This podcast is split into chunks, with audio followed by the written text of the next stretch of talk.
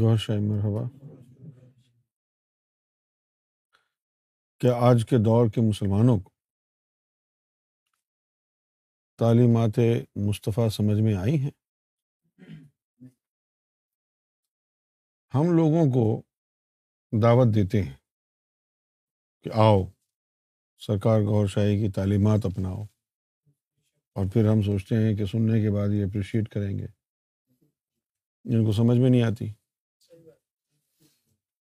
سمجھ میں اس لیے نہیں آتی کہ وہ محمد رسول اللہ کے پیغام سے آشنا نہیں ہے۔ اگر یہ محمد رسول اللہ کے پیغام سے آشنا ہوتے تو صرف سرکار گوھر شاہی کا ایک خطاب سن کے کہہ دیتے امام مہدی ہیں۔ قرآن مجید میں آیا،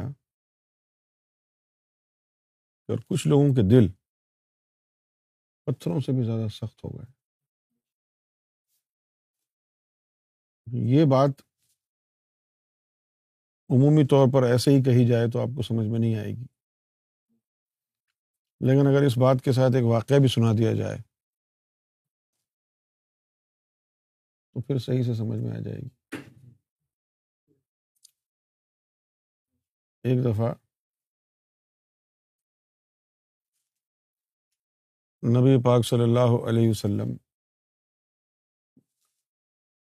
کا سامنا ہوا ابو جہل سے۔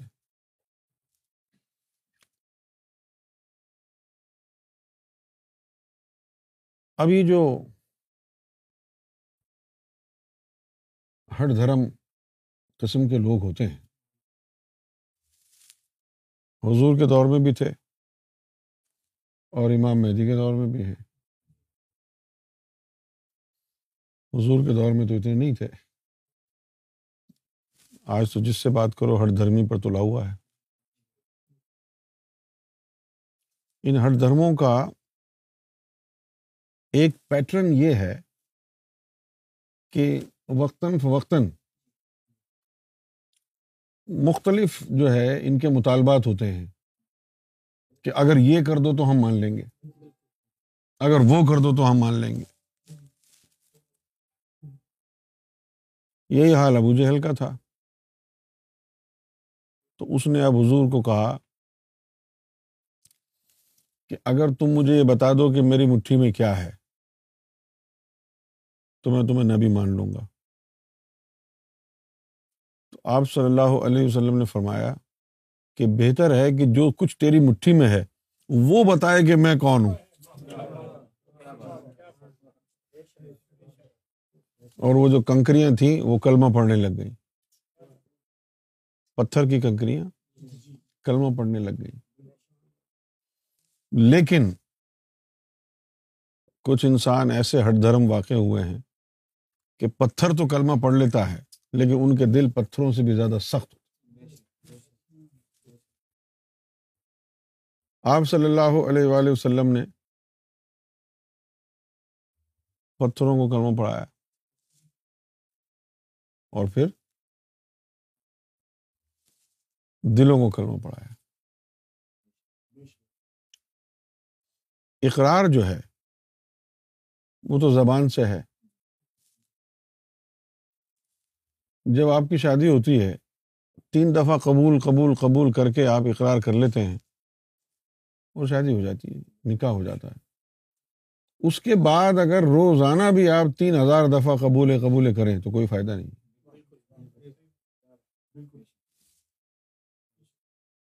شادی ہو گئی اور اس کے بعد بیوی سے نہ ملاقات کریں، نہ اس کے پاس جائیں، اور پھر یہ سوچیں کہ کوئی بچہ بھی نہیں ہو رہا اور نہ اس کے پاس جا رہے، تو لوگ کہیں گے دماغ کی خرابی ہے۔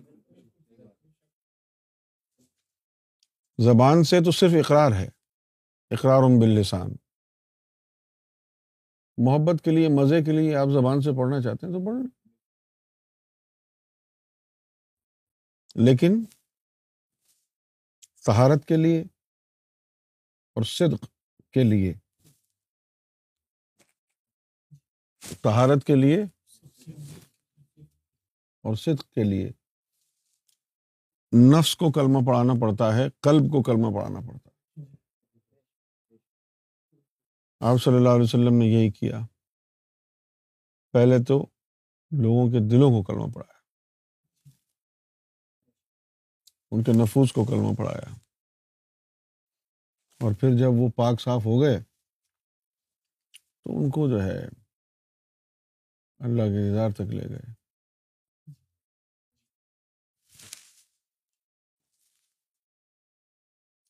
اب جس طرح ہمارے ارد گرد کے لوگ ہیں، ان کے روحانی واقعات ہوتے ہیں ان کے ساتھ، کوئی کہتا ہے میں نے فلاں چیز دیکھی، کوئی کہتا ہے میں نے فلاں چیز دیکھی۔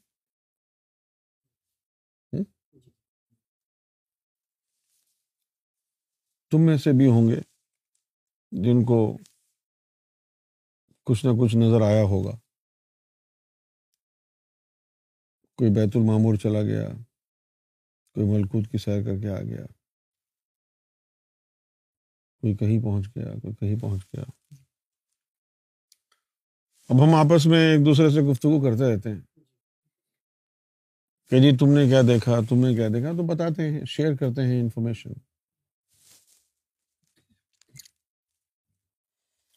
حضور پاک صلی اللہ علیہ وسلم سے جن لوگوں کو فیض ہوا وہ بھی کہیں نہ کہیں پہنچے ہوں گے نا، کیوں جی؟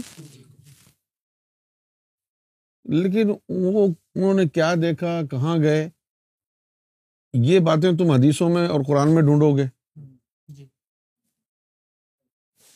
ان کے جو مشاہدات ہیں، ان کے جو تجربات ہیں فیضان مصطفیٰ کے حصول کے بعد، وہ تم کو حدیثوں میں اور قرآن میں کہاں نظر آئیں گے۔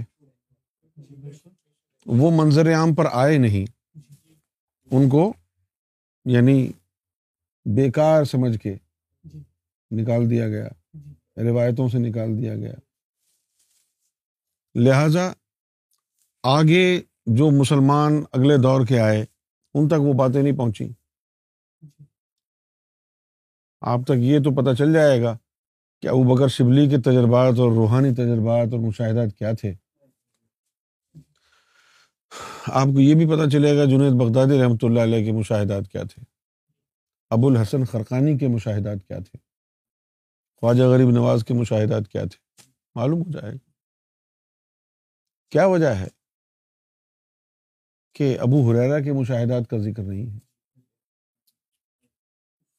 سلمان فارسی رضی اللہ تعالیٰ عنہ کے مشاہدات کا ذکر نہیں ہے، مولا علی کے مشاہدات کا ذکر نہیں ہے، بیبی فاطمہ کے مشاہدات کا ذکر نہیں ہے، حسن بصری کے مشاہدات کا ذکر نہیں ہے۔ اکا دکا اگر کوئی ایسا واقعہ ہوتا ہے کہ جس میں کوئی حضور کے سامنے آ کے پیش ہوا اور اس نے کوئی اپنا مشاہدہ بیان کیا تو وہ حدیث میں آ گیا، اس طرح کے اکا دکا واقعات احادیث میں ملتے ہیں۔ جیسے ایک صحابی تھا، آپ نے طلحہ بن زبیر، آپ صلی اللہ علیہ وسلم نے ایک دن طلحہ بن زبیر سے پوچھا کہ تمہارے ایمان کی کیفیت کیا ہے آج؟ تو انہوں نے کہا میں آنکھیں اوپر اٹھاتا ہوں تو جنت میں لوگ چہل قدمی کرتے ہوئے نظر آتے ہیں، عرش الہی نظر آتا ہے۔ جس طرح یہ اس طرح کی احادیث جس میں صحابہ کرام نے اپنی کیفیات بیان کی، وہ حدیثیں غائب ہو گئی، نکلتی نہیں، اور وہ جو خالی خولی باتیں رہ گئی ہیں، نماز پڑھو، حدیث کا زکوٰۃ دو۔ یعنی جب دیکھیں آپ وضو کے اوپر، وضو کے موضوع کے اوپر سینکڑوں حدیثیں ہیں، تو اہم ترین جو باتیں ہیں یعنی اخلاص کی بات، موضوع اخلاص، باطنی طہارت، اصلاح قلب، فساد قلب، اصلاح نفس، ان پر بھی تو گفتگو حضور کی ہوگی نا جو صحابہ کرام سے کی تھی، لیکن وہ نہیں ملتی۔ یہی وجہ ہے کہ تصوف کو پروجیکشن نہیں ملا، اور جو صوفی آئے ہیں انہوں نے اس پر کام نہیں کیا کہ اس کو تصوف کو حضور صلی اللہ علیہ وسلم کی صوفی پریکٹس کے ساتھ ملا کے پروجیکٹ کیا جائے۔ اپنی اپنی باتیں تو کر کے چلے گئے، جس طرح بلے شاہ نے نہ میں پنج نمازہ نیتی نہ تسبہ کھڑکایا، اس طرح کے جو لوگ مذہب کی خدمت نہیں کر سکتے، ان کا اپنا مقام تو ہے لیکن یہ مذہب کی خدمت نہیں کر سکتے، کیونکہ مجھے لگتا ہے کہ یہ جو ہے منفرد لوگوں میں سے ہیں۔ راہ سلوک میں چلنے والے تین طرح کے لوگ ہوتے ہیں، ایک کہلاتے ہیں منفرد، ایک ہوتے ہیں مفید، اور ایک ہوتے ہیں مستفیض۔ منفرد کا مطلب ہوتا ہے یونیک، تو یونیک یعنی منفرد وہ ہے کہ کوئی مقام اور مرتبہ اللہ کی طرف سے اس کو مل گیا، بس وہ اپنے بزی ہے اس میں، نہ اللہ نے اس کو کسی ڈیوٹی پر بٹھایا اور نہ خود اس نے کوئی ایسی کوشش کی کہ لوگوں کو بھی فیض ہو جائے، یا تو وہ جنگل میں جا کے بیٹھ گیا یا اپنے گھر پہ ہی بیٹھ کے یعنی کتابیں لکھتا رہا۔ ایک ہوتے ہیں مفید، وہ وہ لوگ ہوتے ہیں جن سے لوگوں کو فائدہ ہو،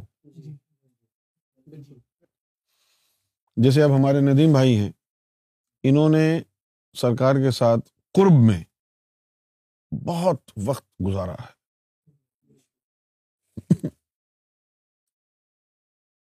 یعنی سرکار کی قربت میں بہت وقت گزارا ہے، نہ جانے کیا کیا انہوں نے سرکار کی بارگاہ سے سنا ہے۔ لیکن اگر یہ ایم ایف آئی کی تنظیم نہ بنتی، یہ اپنے گھر بیٹھے رہتے، تو ہم ان سے مستفیض نہیں ہو سکتے تھے کہ کس وقت سرکار نے کیا فرمایا تھا۔ اپنے گھر پر ہی رہتے، لوگوں سے انٹریکشن نہیں ہوتا، تعلق نہیں ہوتا، تو کیا فائدہ حاصل ہوتا لوگوں کو، مستفیض ہونے لگے۔ تو کچھ لوگ ایسے ہوتے ہیں کہ جن کی ڈیوٹی لگ جاتی ہے، وہ مفید ہوتے ہیں۔ کچھ لوگ ایسے ہوتے ہیں کہ جو ابھی راہ سلوک میں چل رہے ہیں، فیض لے بھی رہے ہیں مرشد سے اور آگے لوگوں کو فیض پہنچا بھی رہے ہیں، وہ مستفیض ہو گئے۔ یہ کام جو تھا، میرا خیال ہے کہ غوثِ اعظم رضی اللہ تعالیٰ عنہ کے دور میں ہونا چاہیے تھا، کیونکہ اسلام کا حضور کے بعد اسلام کا جو سب سے خوبصورت دور ہے وہ وہ دور ہے جس میں غوث اعظم رضی اللہ تعالیٰ عنہ مبعوث ہوئے۔ آپ شریعت میں بھی کامل تھے، طریقت میں بھی کامل تھے، حقیقت میں بھی کامل تھے، معرفت میں بھی کامل تھے، یعنی ایک مکمل درجہ یعنی غوث اعظم رضی اللہ تعالیٰ عنہ کے پاس تھا۔ انہوں نے خود تو کوئی کتاب نہیں لکھی،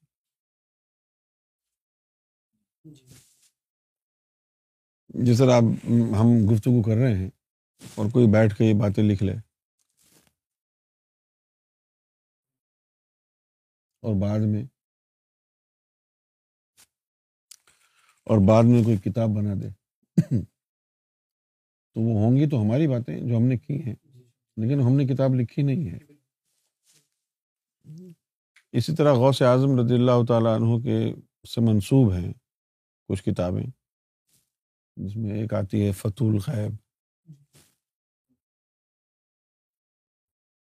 اور ایک ہے فیوزِ ازدانی، فتح ربانی۔ تو یہ وہ کتابیں ہیں کہ جن میں غوث اعظم رضی اللہ تعالیٰ عنہ کے جو مریدین تھے، انہوں نے آپ کی گفتگو کو قلم بند کر کے اور باب کا درجہ دے کے کتاب مرتب کی ہے۔ ان کی اپنی کوئی کتاب، خود انہوں نے کوئی کتاب مرتب نہیں فرمائی۔ اگر کوئی اسلام کی خدمت کرنے والا عالم حق ہوتا جس کو یہ خیال آ جاتا، تو حضور صلی اللہ علیہ وسلم کی سنت، صحابہ اکرام کی کیفیات، واردات، اور آپ صلی اللہ علیہ وسلم کی بارگاہ میں پھر ان صحابہ اکرام کے کیفیات اور واردات اور مشاہدات کی تصدیق، اس پر مبنی کوئی کلام جو ہے وہ کتابی صورت میں سامنے آتا تو لوگوں کو حوالہ دینے میں آسانی بھی ہوتی ہے اور لوگوں تک یہ بات پہلے ہی پہنچی ہوئی ہوتی ان احادیث کی روشنی میں، لیکن ایسا ہوا نہیں۔ نہ جانے کسی نے اس کے اوپر کام کیوں نہیں کیا، اور اگر ایسا ہو جاتا تو آج شاید یہ حالت نہ ہوتی۔ امام مہدی کو پہچاننے والے جس دور میں امام مہدی آئے ہیں اس دور میں کوئی امت، کسی امت کا وجود باقی نہیں ہے، کسی کو اپنے نبی نبی کی تعلیم تک کا جو ہے وہ ادراک نہیں ہے۔ اب اگر آپ یہ سمجھتے ہیں کہ مسلمانوں کو حضور کی تعلیم کا پتہ ہے تو پھر آپ احمقوں کی جنت میں رہتے ہیں۔ ان مسلمانوں کو حضور کی تعلیم کا پتہ ہوتا تو کیا یہ بہتر تہتر فرقوں میں بٹے ہوئے ہوتے؟ انہوں نے تو مذہب کو بھی سیاست کی نظر کر دیا، ایک ریڈ کارڈ کے طور پر، ٹرائمف کارڈ کے طور پر یہ نعرہ لگاتے ہیں کہ نظام مصطفیٰ لائیں گے، نظام مصطفیٰ لائیں گے، نظام مصطفیٰ۔ تمہاری اپنی زندگیوں میں تو ابھی تک نظام مصطفیٰ نافذ ہوا نہیں، نہ جانے تم کہاں نظام مصطفیٰ لے کے آؤ گے۔ اپنے دل کو تو کلمہ پڑھاؤ پہلے، اپنے نفس کو تو سدھارو پہلے، معاشرے کو تو جو ہے وہ پاک ہونے دو۔ اگر لوگوں کو حضور صلی اللہ علیہ وسلم کی تعلیم مل جاتی، پتہ چل جاتا، تو آج سیدنا گوھر شاہی کی تعلیم کو سن کر فوراً مان جاتے کہ یہ صرف امام مہدی ہو سکتے ہیں۔ آپ نے کتنے مولویوں کو یہ حدیث بیان کرتے ہوئے سنا ہے، حالانکہ بخاری شریف کی حدیث ہے کہ اے بنی آدم، تیرے جسم میں گوشت کا ایک لوتھڑا ایسا ہے کہ اگر اس کی اصلاح ہو جائے تو پورے جسم کی اصلاح ہو جاتی۔ کتنی آسان سی بات ہے کہ اگر آپ پورے جسم کی اصلاح کرنا چاہتے ہیں تو صرف ایک چھوٹا سا آرگن ہے دل، اس کی اصلاح کر لیں، پورا وجود اس کے تابع ہو جائے گا۔ کسی مولوی نے نہیں کہا کہ بھائی دل کی اصلاح کر لو، اور پھر فرمایا کہ اگر دل میں فساد ہے تو پورا جسم فساد میں مبتلا ہے، اگر دل میں ہی فساد ہے تو پورا جسم فساد میں مبتلا ہے، تو پھر اس کی دعائیں، نمازیں اور روزہ کہاں قبول ہوگا؟ دل میں فساد ہے تو پورے جسم میں فساد ہو گیا نا۔ یہ تو حدیث کے الفاظ ہیں کہ اور قلب میں فساد ہے تو پورا جسم میں فساد ہے۔ اب پورا جسم میں اگر فساد ہے، سے مراد کیا ہوگی کہ نمازیں پڑھو، روزہ رکھو، قرآن پڑھو، سب فساد کا شکار ہو رہا ہے کیونکہ دل میں فساد ہے۔ کتنی اہم حدیث ہے یہ۔ میں سمجھتا ہوں کہ قرآن مجید کا نچوڑ ہے یہ حدیث، لیکن یہ باتیں آگے جو ہے کوئی کرتا ہی نہیں ہے، یا تو لوگوں کو شعور نہیں ہے، حضور صلی اللہ علیہ وسلم کی تعلیم سے واقف نہیں ہے۔ دعوے تو بہت ہیں لیکن واقف نہیں ہیں۔